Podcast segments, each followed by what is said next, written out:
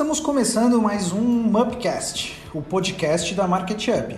Eu sou o Rodrigo Bueno e esta é a 16ª edição do Mupcast.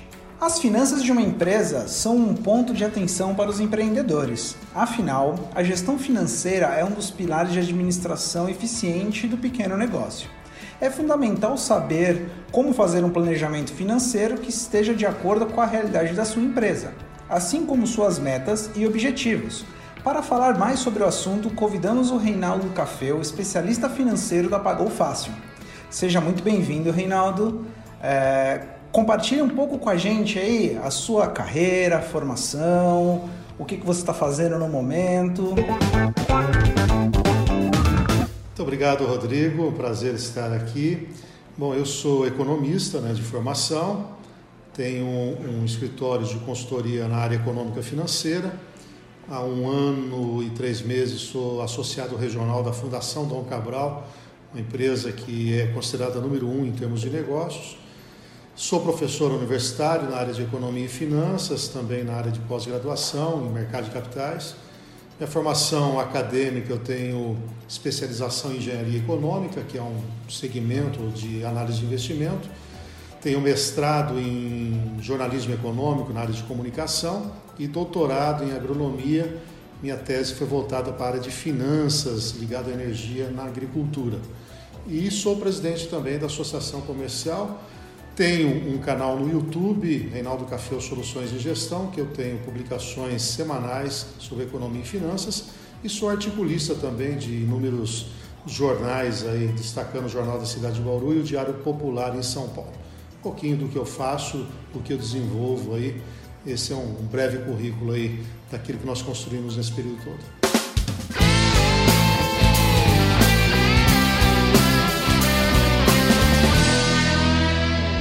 Ah, muito bem.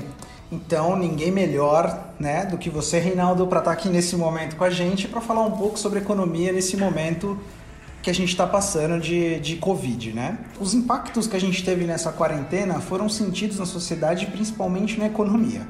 Infelizmente, diversos negócios precisaram fechar as portas e outros lutam para se reinventar e não perder as vendas nesse período. Com isso, as finanças dos empreendedores brasileiros sentiram os impactos. O micro e pequeno negócio dos mais diferentes segmentos precisaram controlar com sabedoria seu fluxo de caixa para conseguirem lidar com as despesas dos últimos meses. E como será 2021, É a pergunta que está na cabeça de muitos empresários e da população brasileira em geral. Fazer o planejamento financeiro do próximo ano é muito importante para conseguir avaliar o desempenho do seu negócio, principalmente depois de um período complicado.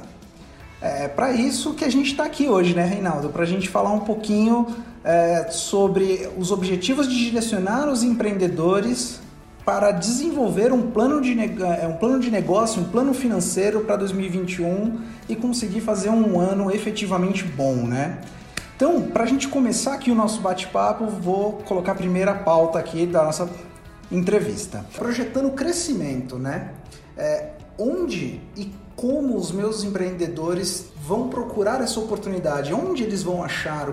Qual que são as apostas após a pandemia, O que 2021 vai trazer para a gente de apostas para o empreendedor crescer? Então, vamos lá. O primeiro passo é crescer com sabedoria. O empresário, notadamente o pequeno empreendedor, ele tem uma ilusão que aumentar o faturamento, aumentar a venda, é o melhor caminho. Não. Você tem que aumentar a venda com estrutura de capital. A gente chama isso de evitar o overtrade. O que é o overtrade? É operar com uma capacidade de venda acima da sua capacidade de entrega. Eu vou dar um exemplo aqui que fica fácil. Pega um marceneiro de pequeno negócio. Ele é bom. Aí ele vai e faz um armário embutido na minha casa, eu fico hiper satisfeito. Aí o Rodrigo me liga: Café, você tem aí um marceneiro para me indicar? Eu falei: opa, o seu João veio aqui. Beleza, o seu João indicado por mim, o Rodrigo vai lá e fecha. Aí no meio do caminho, o Rodrigo está lá no final de semana lá com o cunhado dele e olha, estou com um marceneiro bom, liga lá para o seu João, ou faço. O que aconteceu com o seu João? Ele fazia bem e entregava armários embutidos, um cliente de cada vez. Agora ele pegou o Café, o Rodrigo, a Mariazinha, a Antônia. Aí ele falou: bom, agora eu preciso de mais máquina, eu preciso contratar mais gente. Aí daí 6 meses eu encontro com o seu Joãozinho e falo, ô seu João, e aí, fez o trabalho com o Rodrigo? Fiz! E outro. Fala, mas café é uma coisa eu não sabia, eu era feliz quando eu era pequeno, estou infeliz agora que eu estou faturando muito. O que aconteceu com ele? Ele não teve uma estrutura de capital para suportar esse crescimento, porque ele começou a ter que contratar mais mão de obra, ele teve que contratar mais máquina, equipamento, matéria-prima, e o capital de giro dele não permitiu, a estrutura de capital não permitiu. Então, essa é a primeira lição, saber crescer. Eu canso de ouvir empresário dizer o seguinte, eu era feliz tendo uma loja só, sou infeliz com 2 filiais. Ou seja, aumentou o custo. Em economia, a gente chama de deseconomia. O que é deseconomia? É o custo que você começa a ter porque você está crescendo. Eu já, quando for maior, eu já não consigo contratar um funcionário sem qualificação. Então, o salário de entrada já passa a ser maior. Você gera deseconomias na empresa. Ótimo. Equacionada a estrutura de capital, então eu quero crescer. E o que a pandemia me trouxe de lição? Eu não preciso mais me concentrar na venda local. Esse é o primeiro. Se o meu produto não é exclusivamente de serviço prestado na casa da pessoa ou presencial, se eu tenho algum tipo de segmento que eu posso vender além cidade, a pandemia está dizendo, ó, pensa no e-commerce, pense na venda virtual. Muitas organizações estão usando o WhatsApp, até as grandes redes. Pegaram os vendedores, começaram a colocar contatos pelo WhatsApp, aí vem... incrementa um meio de pagamento ali, o sujeito vai, pega o produto, entrega lá na ponta, na hora que entregou lá na ponta, o sujeito paga e já vem o crédito para ele. Então imagina, eu ficava com uma venda na minha loja, no varejo, passiva, esperando alguém passar, entrar na minha loja, perguntar para o meu vendedor o produto, e agora eu posso ter uma venda ativa. Ah, mas alguém pode falar, mas tudo bem. E se alguém pedir lá de Manaus, eu não tenho estrutura para isso. Então, aí também é uma estruturação do negócio. Do momento em que você cria o site, você tem que ter controle de estoque, você tem que ter meios de pagamento, você precisa ter uma logística.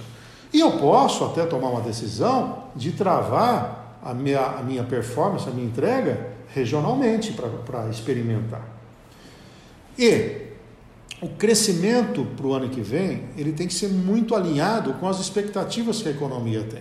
Eu sei que o pequeno empreendedor, talvez a pessoa leiga, não entenda muito isso, mas a economia brasileira deve crescer o ano que vem 3 a 4% além da inflação. Então, nós estamos falando de um crescimento nominal de 7% aproximadamente, 6% para o ano que vem.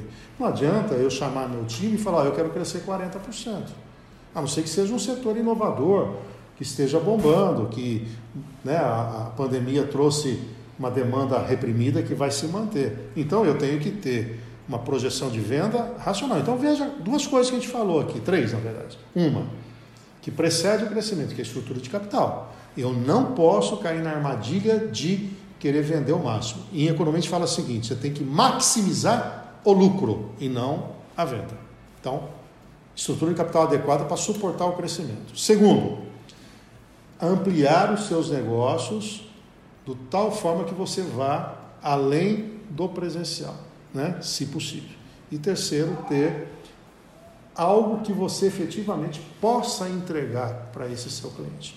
Porque quer no presencial, quer no virtual, o que o consumidor quer é ter uma boa experiência de consumo. Eu, quando compro um televisor pela internet, pouco importa se quem lá na ponta recebeu o meu pedido, saiu correndo, foi numa loja de magazine, pegou o televisor, botou no correio e me entregou, ou se é uma mega empresa que tem robótica fazendo esse monitoramento. O que eu quero é, uma vez combinado comigo, que em 3 dias está na minha casa, e aquele produto que eu escolhi, em 3 dias seja na minha casa. Aí eu fidelizo. E o pequeno empreendedor tem dificuldade de fazer isso. E uma outra coisa tão importante como tudo isso é conhecer o seu cliente. Isso também escancarou com a pandemia. A maioria colocava na letra C de consumidor. E na hora que ele não tinha venda, na hora que ele precisava mandar um WhatsApp, ele não tinha o telefone do sujeito, ele não sabia onde ele estava. Aconteceu com as padarias. Imagina um cara na pandemia com uma padaria fechada. Com quem que ele vai conversar? Quem é o cliente dele? Ele sempre soube que a Dona Maria ia lá, mas ele não sabe nada da Dona Maria, ele não sabe onde ela mora, o telefone dela. Então, o que a gente chama numa linguagem mais sofisticada de CRM. Ou seja, tem um mínimo de informação. É o Rodrigo Bueno? É. O Rodrigo tem quantos anos? Ele compra o que na minha loja? Ele torce para que time? Ele tem filho? Não tem filho? Uma gama de informações básicas para que eu possa estimular esse meu cliente a comprar. Então veja, que crescer é sabedoria. Se as respostas a tudo isso que eu estou colocando são eu não domino, vá no tamanho que você suporta. E talvez o tamanho que você suporta seja o tamanho atual, até que você se prepare para dar um salto do ponto de vista das suas vendas. Maravilha! É como a gente tem o costume de dizer, né, nos ditos populares, que o boca a boca pode fazer seu negócio dar muito certo ou fazer seu negócio dar muito errado, né? Então, a palavra da vez é experiência. Mas agora que a gente falou muita coisa boa sobre as empresas que estão se planejando, porém a gente tem que olhar também para as empresas que precisaram fechar suas portas agora em 2020, né? Como essas pessoas se planejam para 2021? Se ela teve que fechar a porta do seu comércio, será que ela volta a empreender? Será que ela vai se planejar só para quitar todas as dívidas que ela teve? Quais as dicas que a gente pode dar para esse pessoal? A primeira coisa é ter um diagnóstico claro, sem paixão, racional, dos motivos do fechamento do negócio. Alguém vai falar, qual é a minha tentação inicial? Foi a pandemia. Senão a pandemia está sendo a muleta para tudo. Eu não estou entregando venda porque é a pandemia, eu não entrego o resultado porque é a pandemia, eu não faço trabalho escolar porque é a pandemia. Então,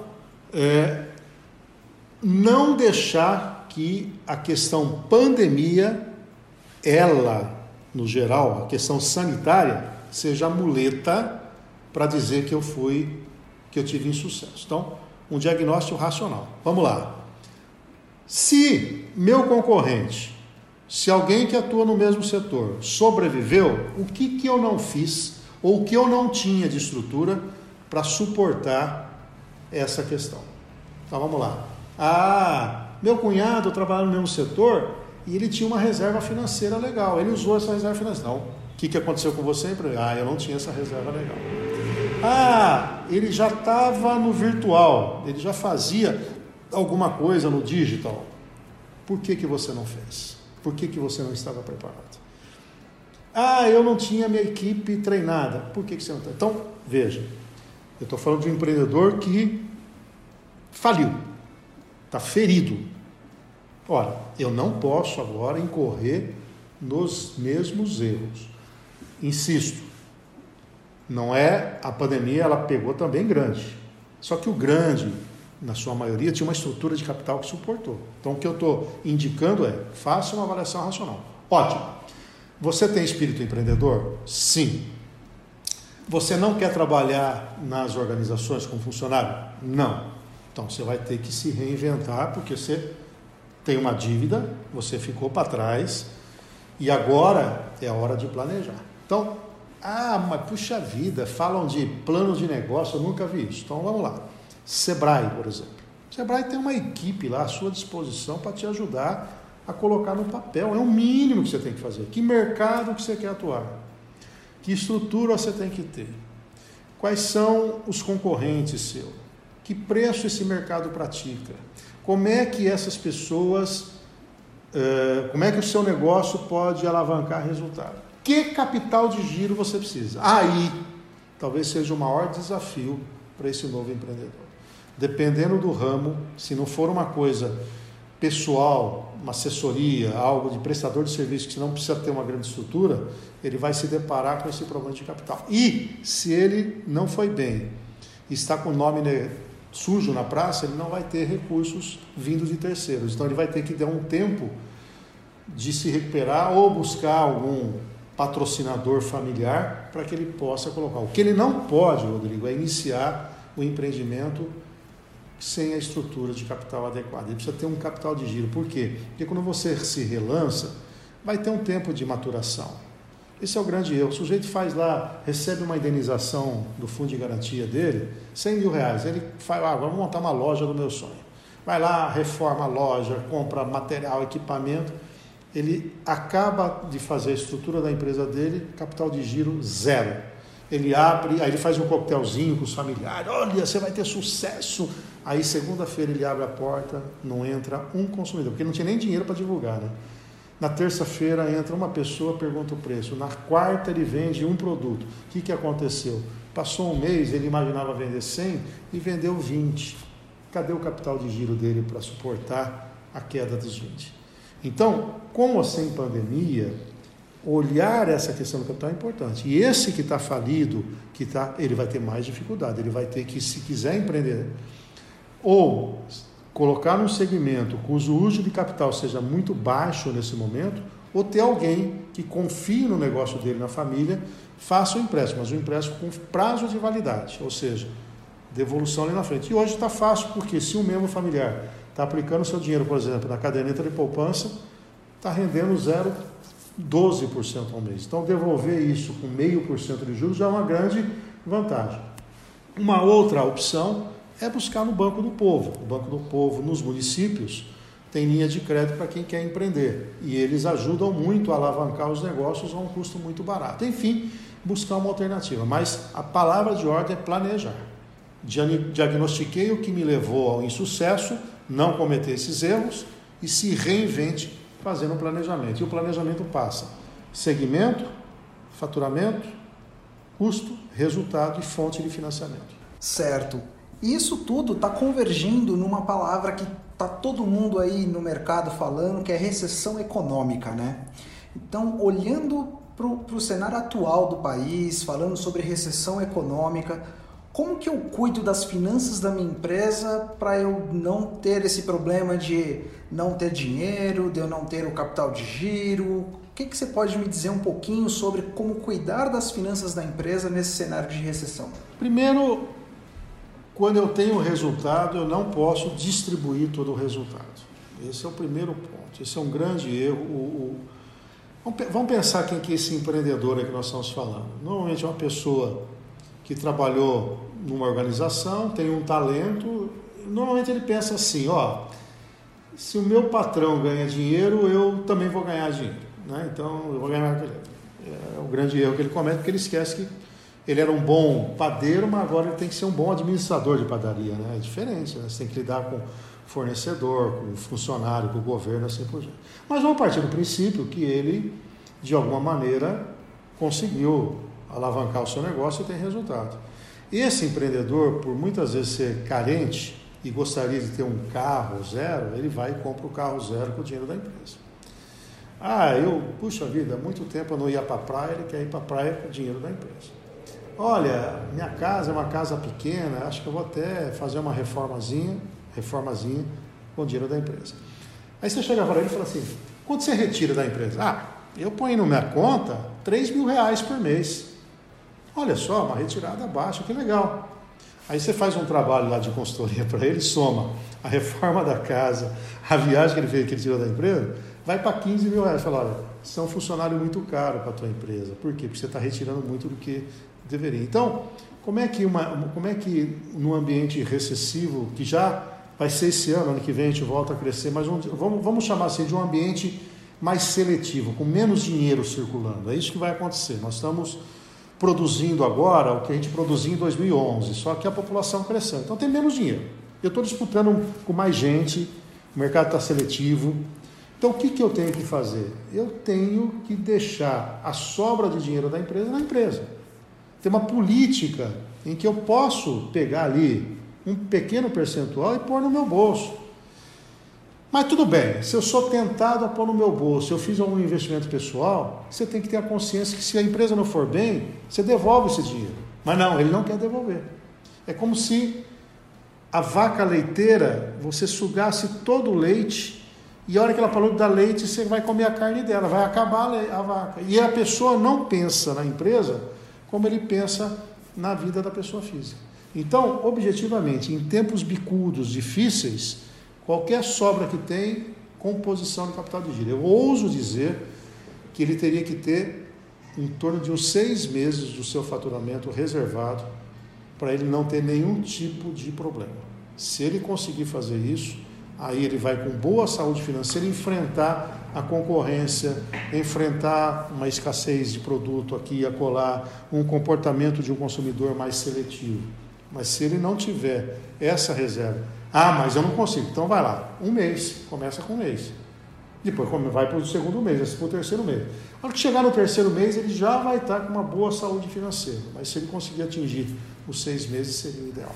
E para a gente dar uma amarrada nesse tema aqui, com tudo que a gente já falou até agora, seria possível a gente elencar alguns pontos chaves característicos de um bom planejamento? Por exemplo, olha, vou citar aqui 5 pontos que, se eu cumprir esses 5 pontos, eu tenho certeza que meu planejamento financeiro está bom e eu posso executar ele. Existe essa formulinha? Vamos lá. Não é uma receita aí, mas são alguns pontos importantes. Primeiro, eu preciso saber onde eu quero chegar com a minha empresa. Então, isso não é só para o planejamento financeiro. É duro falar para o pequeno ter um planejamento estratégico, parece que isso soa muito sofisticado, mas o que é ter uma estratégia? É saber onde eu estou e onde eu quero chegar. Em resumo, é isso.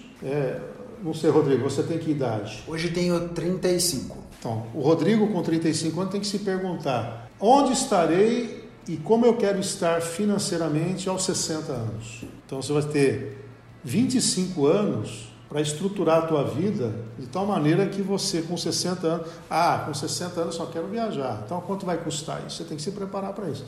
O empresário, o empreendedor, ele não faz essas perguntas. Ele vai meio na rotina.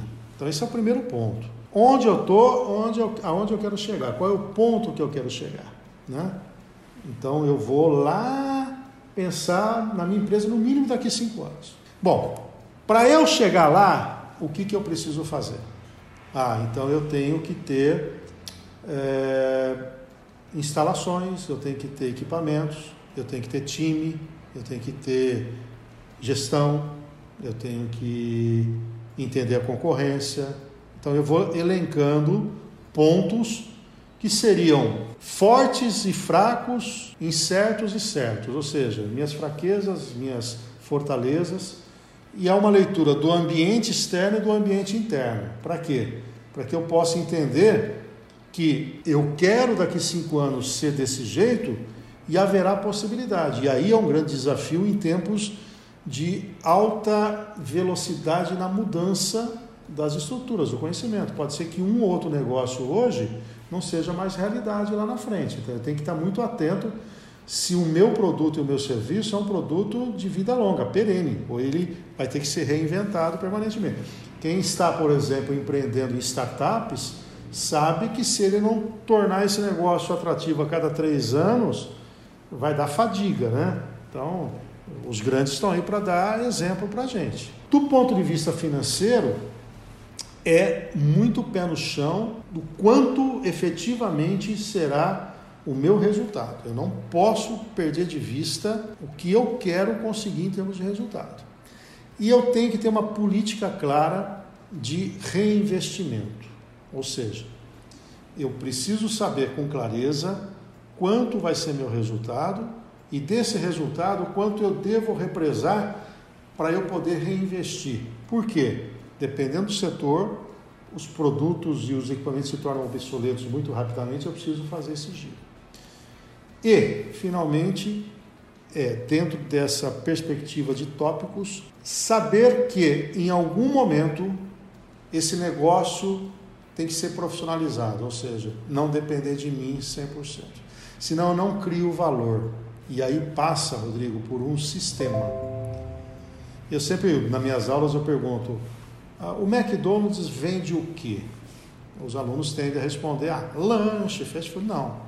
O McDonald's tem um sistema, que se comprar parafuso, eu pudesse entrar num carro e no primeiro guichê falar para ele, quero parafuso de tantas polegadas, pago, no outro guichê ele já me entrega, e se não entregar, alguém sai, põe um cone em cima do meu carro, eu fico esperando, ele me entrega, eu vou embora para casa, eu poderia vender parafuso nesse sistema.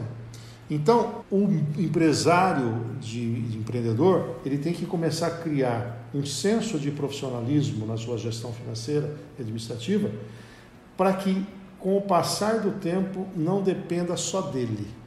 Essa coisa ande, que ele possa tirar umas férias de uma semana e o negócio não seja ser comprometido. Ou seja, ele tem que ser menos prestador de serviço e mais empresário do negócio.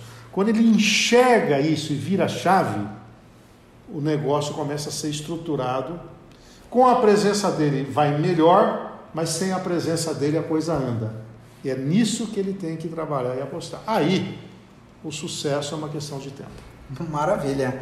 E aproveitando o gancho que você falou sobre o sistema McDonald's, né? Eu queria trazer aqui uma questão que é justamente sobre... ferramental, né? Fazer um planejamento, a gente tem que ter um ferramental e não só um caderninho que a gente vai colocar ali números e olhar para eles e dizer qual o caminho que eu vou seguir. Então, eu queria saber de você se existe alguma ferramenta que pode ajudar a gente na hora do planejamento financeiro dessa pequena empresa. Sem dúvida alguma. Hoje você tem... Primeiro tem que ter um ERP, que é... E hoje você tem... ERP que você baixa das nuvens, ou seja, não tem aquela coisa que você precisa comprar, customizar, ficar 6 meses tentando implantar isso, desenvolver isso, e a um custo elevado que vai gerar para você 503 mil relatórios que você vai usar 2. Então, uma visão racional, hoje você tem muitas soluções no mercado em que você... paga ali um custo mensal e você tem tudo o que você precisa. E aí é importante que esse sistema tenha também por parte do empresário, do empreendedor, uma rotina e um rigor para você fazer a manutenção das informações. O empresário, ele por vezes domina o negócio, mas está na cabeça dele, está no caderninho. Então, colocar isso, sistematizar.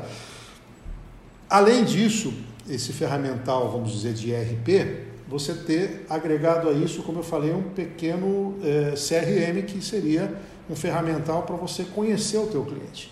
Um mínimo de informação que te permita sempre abordar esse cliente e conhecer um pouco o histórico dele. Ter um bom escritório contábil para que a questão gerencial tenha uma convergência para a contabilidade. A contabilidade não pode ser só para atender o governo, ele tem que te dar uma ideia clara se o seu patrimônio está crescendo, se você está criando valor, senão você destrói valor.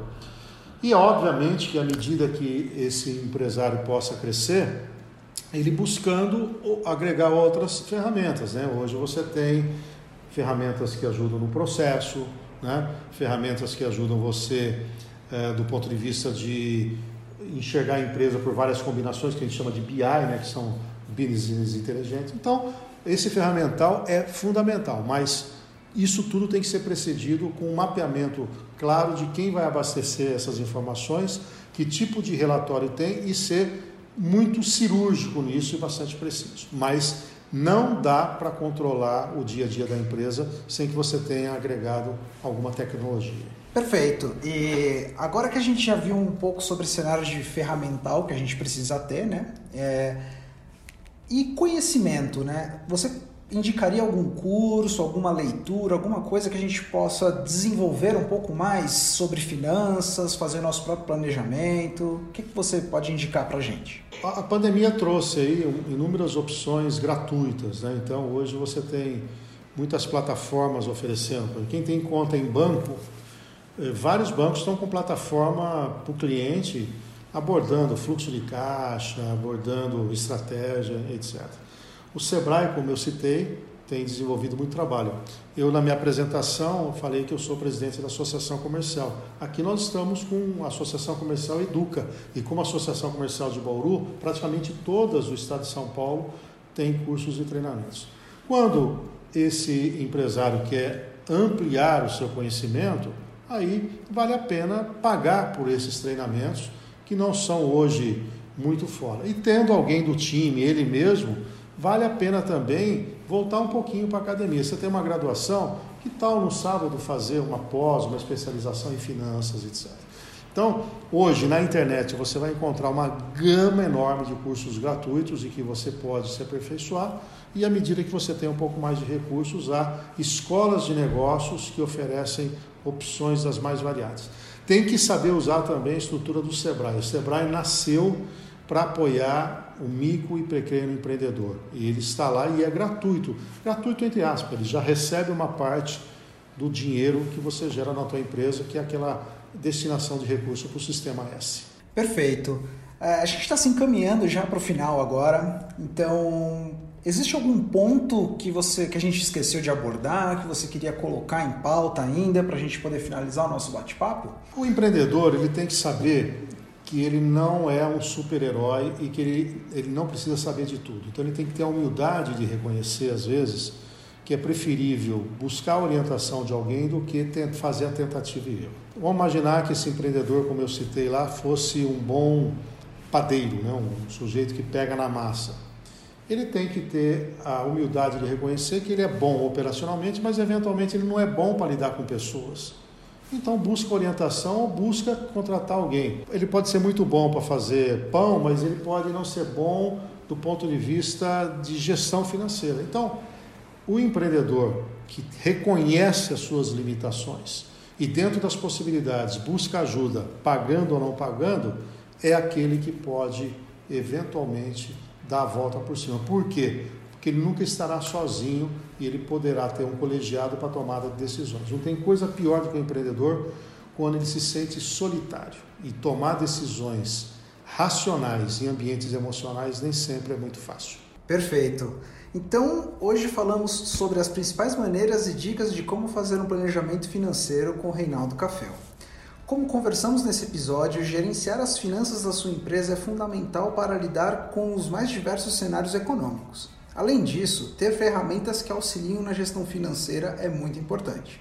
E para isso você pode usar as plataformas de gestão. Na MarketUp você encontra um sistema de ERP, PDV, loja virtual, emissão de nota fiscal e muito mais.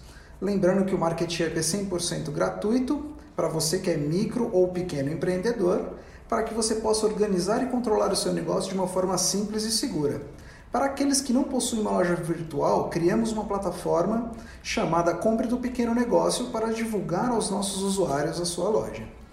É um site de busca onde o consumidor encontra estabelecimentos próximos a ele, digitando o nome do produto e o CEP da sua residência. É uma forma bacana de conhecer quem está próximo e incentivar a compra do pequeno comércio. Então chegamos ao fim de mais um episódio do Mupcast, o podcast da MarketUp. Convidado, agradecemos a sua participação e temos certeza que suas dicas vão ajudar muito o nosso empreendedor. E quero deixar aqui muito obrigado, Reinaldo. Aprendi muito com o nosso bate-papo.